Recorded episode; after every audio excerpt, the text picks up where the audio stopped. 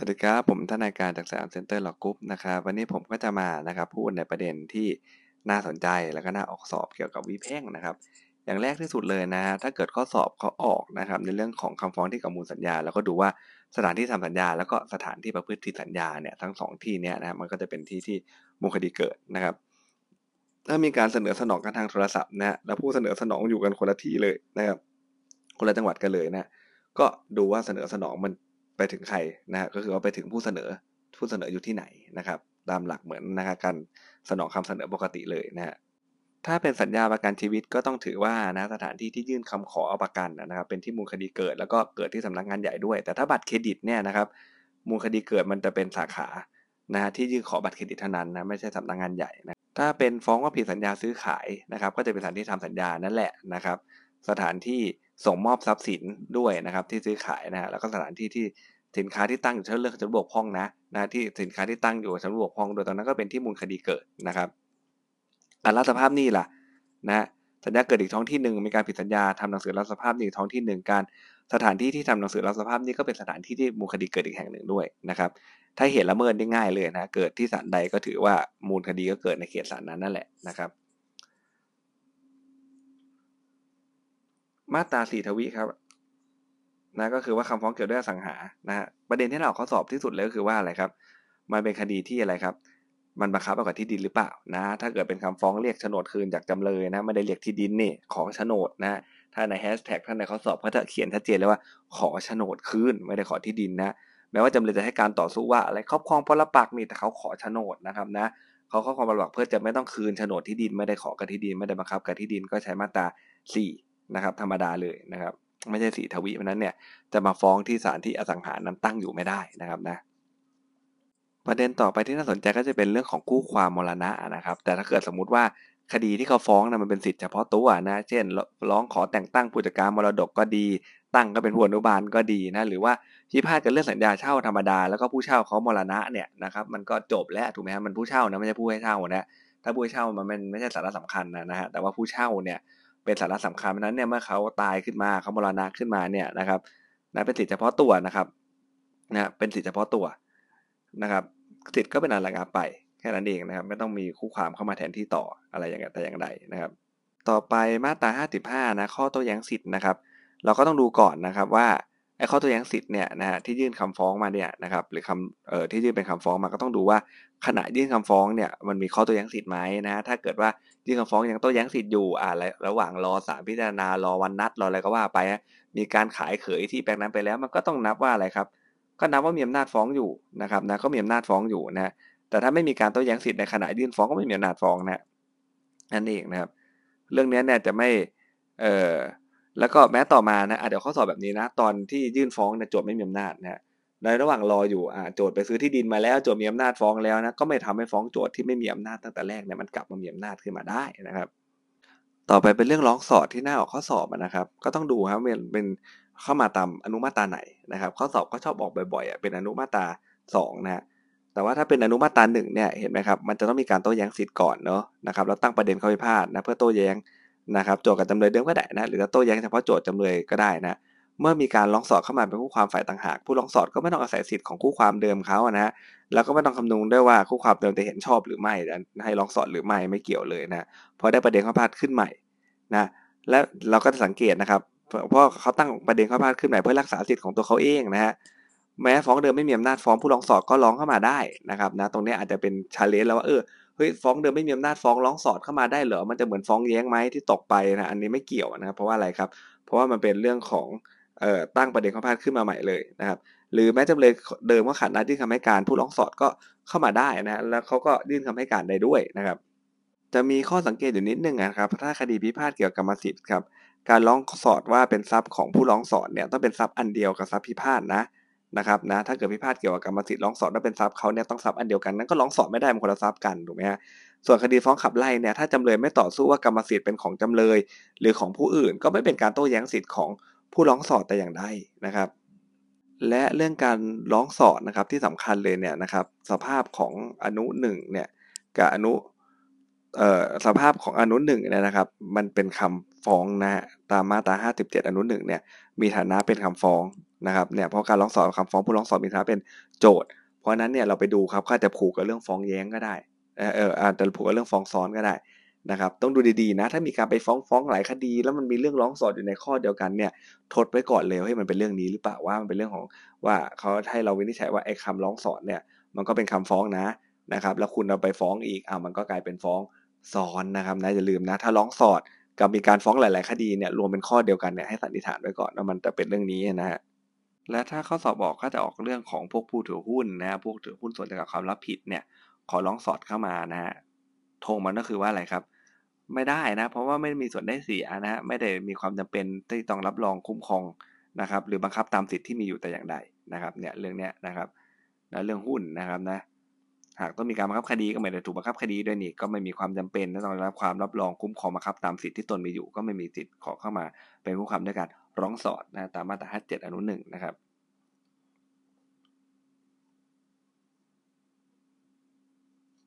เรื่องผลของการร้องสอดก็น่าสนใจนะครับนะผู้ร้องสอดเนี่ยมาตรา 57 อนุหนึ่งเนี่ยเข้ามาเป็นโจทย์นะจำเลยเดก็สลับกันนะนะผู้ร้องสอดเข้ามาเป็นโจทย์โดยโจทย์จำเลยโดยมีฐานะเป็นจำเลยของผู้ร้องสอดนะดังนั้นโจทย์จำเลยเดิมก็ต้องยื่นคำให้การภายใน 15 วันนะครับคำร้องสอดตามมาตรา 57 อนุ1นะมีผลเป็นคำคู่ความชนิดหนึ่งนะการตรวจรับก็ต้องอยู่ภายใต้มาตรา 18นะครับนะถ้าศาลไม่อนุญาตให้ร้องสอดนะครับผู้ร้องต้องอุทธรณ์ได้ทันทีก็เหมือนไม่รับฟ้องนั่นแหละนะครับนะตามมาตรา 18วรรคท้าย 227 228นะครับเพราะเป็นคำสั่งไม่รับคำคู่ความนะครับ ซึ่งเราก็จะเห็นว่ามันแตกต่างจากคำร้องที่คู่ความเดิมเนี่ยเขาขอให้ศาลหมายเรียกบุคคลเข้ามาในภายนอกเข้ามาในคดี ไม่ใช่คำร้องสอดไม่ใช่คำคู่ความเป็นเพียงคำร้องทั่วๆไปนะศาลยกคำร้องก็เป็นเพียงอะไรครับความสั่งระหว่างพิจารณาอุทธรณ์ทันทีไม่ได้นะครับ เมื่อศาลเห็นด้วยคำร้องนั้นและหมายเรียกบุคคลภายนอกเข้ามาเนี่ยคำร้องนะคำให้การของผู้ถูกหมายเรียกเข้ามาจึงจัดว่าเป็นคำคู่ความนะครับ ต่อไปเรื่องของคู่ความร่วมนะตามมาตรา59นะครับก็ต้องมีผลประโยชน์ร่วมกันในมูลความแห่งคดีแหละนะครับนะหลักใหญ่ๆก็คือว่าอะไรครับ ถ้าเขาเนี่ยนะดำเนินการกระบวนพิจารณาเช่นอะไรนะครับอาจจะยื่นขอวินัยชี้ขาดนะเบื้องต้นในปัญหาข้อกฎหมาย สมมติมีจำเลยสี่คนนะนะมูลความคดีเอ่อเกี่ยวข้องกันนะครับนะ มีผลประโยชน์ร่วมกันในมูลความแห่งคดีนี่แหละนะครับไอ้แบบเนี้ยนะข้อไอ้จำเลยคนอื่นที่ไม่ได้ยกข้อต่อสู้นะครับ ก็ได้ประโยชน์ไปด้วยนะฮะเนี่ยเราต้องใช้คำนี้นะมูลความแห่งคดี เป็นการชำระหนี้ที่แบ่งแยกจากกันไม่ได้นะครับนะถ้ามาตรา59 นะครับ เดี๋ยวเรามาดูตัวบทนะครับที่ออกข้อสอบกันค่อนข้างบ่อยนะครับ ก็คือมาตราที่ 12 เรื่องคู่ความแทนผู้มรณะนะถ้าคู่ความฝ่ายใดฝ่ายหนึ่งในมาตราที่2นะคดีที่ค้างพิจารณาอยู่ในศาลเนี่ยได้มรณะเสียก่อนศาลพิพากษาคดีนะครับ ให้ศาลเลื่อนการนั่งพิจารณาออกไปจนกว่าทายาทของผู้มรณะ หรือผู้จัดการทรัพย์มรดกนะฮะหรือผู้คนอื่นใดที่ปกครองทรัพย์มรดกเนี่ยนะครับได้เข้ามาเป็นคู่ความแทนที่ผู้มรณะ โดยเขาจะมีคำขอเข้ามาเองก็ได้ หรือศาลหมายเรียกเข้ามาเองก็ได้นะหรือศาลหมายเรียกให้เข้ามาก็ได้ฮะ เนื่องจากคู่ความฝ่ายใดฝ่ายหนึ่งมีคำขอฝ่ายเดียวคำขอเช่นว่านี้ต้องยื่นภายในกำหนด 1 ปีนะนับแต่คู่ความฝ่ายนั้นมรณะนะครับถ้าไม่มีคำขอของบุคคลดังกล่าวนะฮะหรือไม่มีคำขอของฝ่ายใดฝ่ายหนึ่งนะภายในเวลาที่กำหนดไว้เนี่ยก็ให้ศาลมีคำสั่งจำหน่ายคดีนะจากสารระบบความแน่นอนว่ามันเป็นดุลยพินิษนะครับ มาตรา 43 ครับ ถ้าทายาทของผู้มรณะนะผู้จัดการทรัพย์มรดกของผู้มรณะ หรือบุคคลอื่นใดนะที่ปกครองทรัพย์มรดกเนี่ยประสงค์จะเข้ามาเป็นคู่ความแทนเนี่ยก็ให้ยื่นคำขอ โดยทำเป็นคำร้องต่อศาลเพื่อการนั้นนะครับ ในกรณีเช่นนี้เมื่อศาลเห็นสมควร หรือคู่ความฝ่ายใดฝ่ายหนึ่งมีคำขอเนี่ยศาลอาจจะสั่งให้ผู้ที่จะเข้ามาเนี่ยแสดงพยานหลักฐานสนับสนุนซิเป็นทายาทหรือเปล่านะเป็นผู้จัดการทรัพย์มรดกหรือเปล่านะตามเห็นสมควรนะครับ เมื่อได้แสดงพยานหลักฐานเช่นว่านั้นแล้วก็ให้ศาลมีคำสั่งอนุญาต หรือไม่อนุญาตในการเข้ามาเป็นคู่ความแทนนะครับ มาตรา44ฮะคำสั่งให้หมายเรียกบุคคลใดนะเข้ามาแทนผู้มรณะนั้นเนี่ยต้องกำหนดระยะเวลาพอสมควรให้บุคคลนั้นมีโอกาสคัดค้านว่าเขาไม่ได้เป็นทายาทนะ ไม่ได้เป็นผู้จัดการทรัพย์มรดกนะ ต้องกำหนดเวลาเขาคัดค้านได้ด้วย เพราะว่าเขาอาจจะไม่อยากเข้ามาก็ได้อย่าลืมนะคู่ความเนี่ยมันรวมถึงฝั่งจำเลยด้วยนะครับเข้ามาเป็นจำเลยใครอยากเข้ามามันไม่ได้อะไรเลยนะฮะแม้เขาจะไม่โดนบังคับก็ตามแต่มันก็เสียเวลาเปล่าๆนะฮะทายาทหรือผู้จัดการทรัพย์มรดกเนี่ยไม่จำเป็นต้องปฏิบัติตามหมายเช่นว่านี้นะก่อนระยะเวลาที่กฎหมายกำหนดไว้เพื่อยอมรับฐานะนั้นได้ล่วงไปแล้วนะถ้าบุคคลที่ถูกหมายเรียกเข้ามานั้นยินยอมที่จะเข้ามานะก็ให้ศาลจดรายงานพิจารณาแล้วก็ดำเนินคดีต่อไป ถ้าเขาไม่ยอมล่ะ ก็ให้ศาลไต่สวนนะ ถ้าศาลเห็นว่าหมายเรียกนั้นฟังได้นะก็ให้ศาลออกคำสั่งตั้งบุคคลผู้ถูกเรียก เป็นผู้ความมรณะแล้วดำเนินคดีต่อไป แสดงว่าเขาไม่ยินยอมเนี่ยถ้าศาลเห็นว่าฟังได้เป็นทายาทจริงนี่เป็นผู้จัดการทรัพย์มรดกจริงนี่นะก็นะครับตั้งเป็นผู้เป็นคู่ความแทนผู้มรณะแล้วโดยคดีต่อไปก็ได้คุณไม่มามันก็ไปเรื่องอะไรของเขาไปเองก็เหมือนคุณเป็นคู่ความแล้วคุณไม่มาศาลนะฮะถ้าศาลเห็นว่าข้อคัดค้านของบุคคลผู้ถูกเรียกเนี่ยมีเหตุผลฟังได้นะครับมีเหตุผลฟังได้นะ ก็ศาลเพิกถอนหมายเรียกนั้นเสียนะ ถ้าผู้ความฝ่ายใดฝ่ายหนึ่งเนี่ยไม่อาจเรียกทายาทอันแท้จริง หรือผู้จัดการทรัพย์มรดกหรือบุคคล ที่ปกครองทรัพย์มรดกเข้ามาในกำหนดหนึ่งปี ก็ให้ศาลมีคำสั่งตามที่สมควรเพื่อประโยชน์แห่งความยุติธรรมนะครับ ต่อไปมาตรา 55 เรื่องอำนาจฟ้องนะฮะนะโด่งดังมากมาตรานี้ของวิแพ่งนะเมื่อมีข้อโต้แย้งเกิดขึ้นกับสิทธิหน้าที่ของบุคคลใดตามกฎหมายแพ่งนะหรือบุคคลใดต้องใช้สิทธิทางศาลครับ บุคคลนั้นชอบที่จะเสนอคดีของตนต่อศาลส่วนแพ่งที่มีเขตอำนาจได้ ก็เป็นข้อโต้แย้งเกิดขึ้นนะตัวแย้งสิทธิ์นั่นแหละนะครับ ต่อไปนะเรื่องของการร้องสอดนะผมเอาที่น่าสนใจนะครับร้องสอดครับบุคคลภายนอกซึ่งไม่ใช่คู่ความเนี่ยอาจเข้ามาเป็นคู่ความได้ด้วยการร้องสอดอนุหนึ่งโดยสมัครใจครับเพราะเห็นว่าเป็นการจำเป็นนะเพื่อให้ได้รับการรับรองคุ้มครองมาครับ ตามสิทธิที่ตนมีอยู่ ก็ยื่นคำร้องขอต่อศาลเลยนะระหว่างที่อยู่ในระหว่างพิจารณานะครับ หรือว่า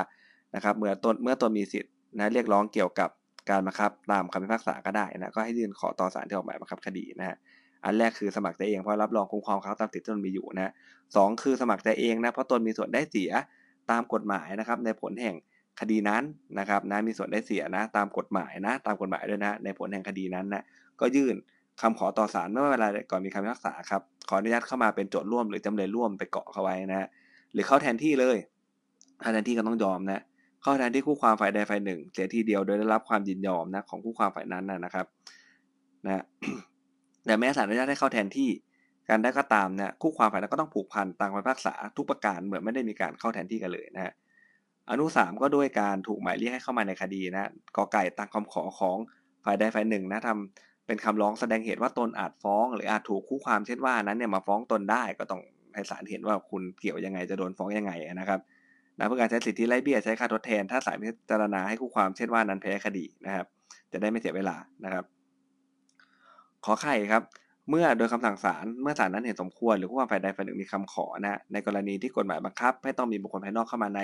คดีนะหรือศาลเห็นจำเป็นจะเรียกบุคคลภายนอกเข้ามาในคดี เพื่อประโยชน์ความยุติธรรม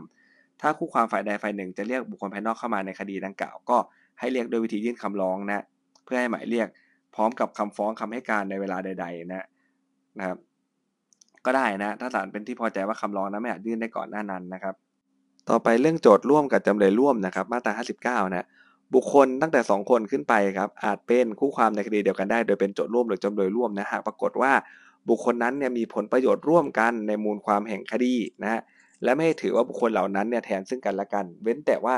มูลความแห่งคดีเป็นการชำระหนี้ซึ่งแบ่งแยกจากกันไม่ได้มี2 step นะนะครับ step แรกคือ ก็เป็นโจทย์เรื่องจำเลยร่วมได้นะ ถ้าเกิดว่ามูลความแห่งคดีเกี่ยวข้องกันนะเออมีผลประโยชน์ร่วมกันในมูลความแห่งคดีนะครับนะก็เป็นโจทก์ร่วมจำเลยร่วมได้ แต่ไม่ถือว่าแทนซึ่งกันและกันนะเว้นแต่ว่ามูลความแห่งคดีเป็นการชำระหนี้ซึ่งแบ่งแยกจากกันไม่ได้นะครับ แบบนี้มันถึงจะรวมกันได้นะครับ จึงถือว่าอะไรครับแทนซึ่งกันและกันนะฮะและแทนซึ่งการตามที่จะกล่าวดังต่อไปนี้ฮะหนึ่งกระบวนพิจารณาที่ได้ทำโดยทำต่อคู่ความร่วมคนหนึ่งนั้น ถือว่าได้โดยทำทำโดยทำต่อคู่ความร่วมคนอื่นด้วย เว้นแต่กระบวนพิจารณาที่คู่ความร่วมคนหนึ่งกระทาไปเป็นที่เสื่อมเสียอันะเป็นยอมรับข้อเท็จจริงอะไรประมาณนี้นะนะครับแต่ว่ากระบวนพิจารณาที่ได้ยกข้อต่อสู้นะขอชี้ขาดปัญหาข้อกฎหมายนู่นนี่นั่นอะไรไว้นะแล้วมันเป็นประโยชน์นะยกประเด็นข้อต่อสู้ไว้เนี่ยมันก็เข้านู้นหนึ่งนั่นแหละนะเพราะว่าแต่ต้องดูนะก็มูลความแห่งการแห่งเอ่อมูลความเนี่ยนะฮะนะครับมูลความแห่งคดีเนี่ยเป็นการชำระหนี้ที่แบ่งแยกจากกันไม่ได้นะ นะครับแต่ก่อนนั้นที่จะเข้าไปจดร่วมจำเลยร่วมได้เนี่ยต้องมีผลประโยชน์ร่วมกันในมุมความแห่งคดีก่อนนะซึ่งไม่เข้าข้อสอบหรอกนะครับ มันก็ต้องมีผลประโยชน์ร่วมกันแหละถึงเป็นข้อสอบออกมาในข้อนั้นๆนะแล้วก็มาดูว่าเป็นเป็นการชำระหนี้ที่แบ่งแยกจากกันไม่ได้หรือเปล่านะก็จำคำนี้ไว้แฮชแท็กคำนี้นะก็คือว่ามูลความแห่งคดีนะครับ ก็คือว่าอะไรฮะมูลความแห่งคดีเป็นการชำระหนี้ที่แบ่งแยกจากกันไม่ได้นะนะครับนะก็ทำโดยทำต่อไปด้วยนะแล้วก็2ครับ การเลื่อนคดีหรือการงดพิจารณานะซึ่งมีผลเกี่ยวกับคู่ความร่วมคนอื่นนั้น ก็ให้ใช้ถึงคู่ความร่วมคนอื่นๆด้วยก็เลื่อนก็เลื่อนไปทั้งองค์คาพยพนั่นแหละพูดง่ายๆนะฮะ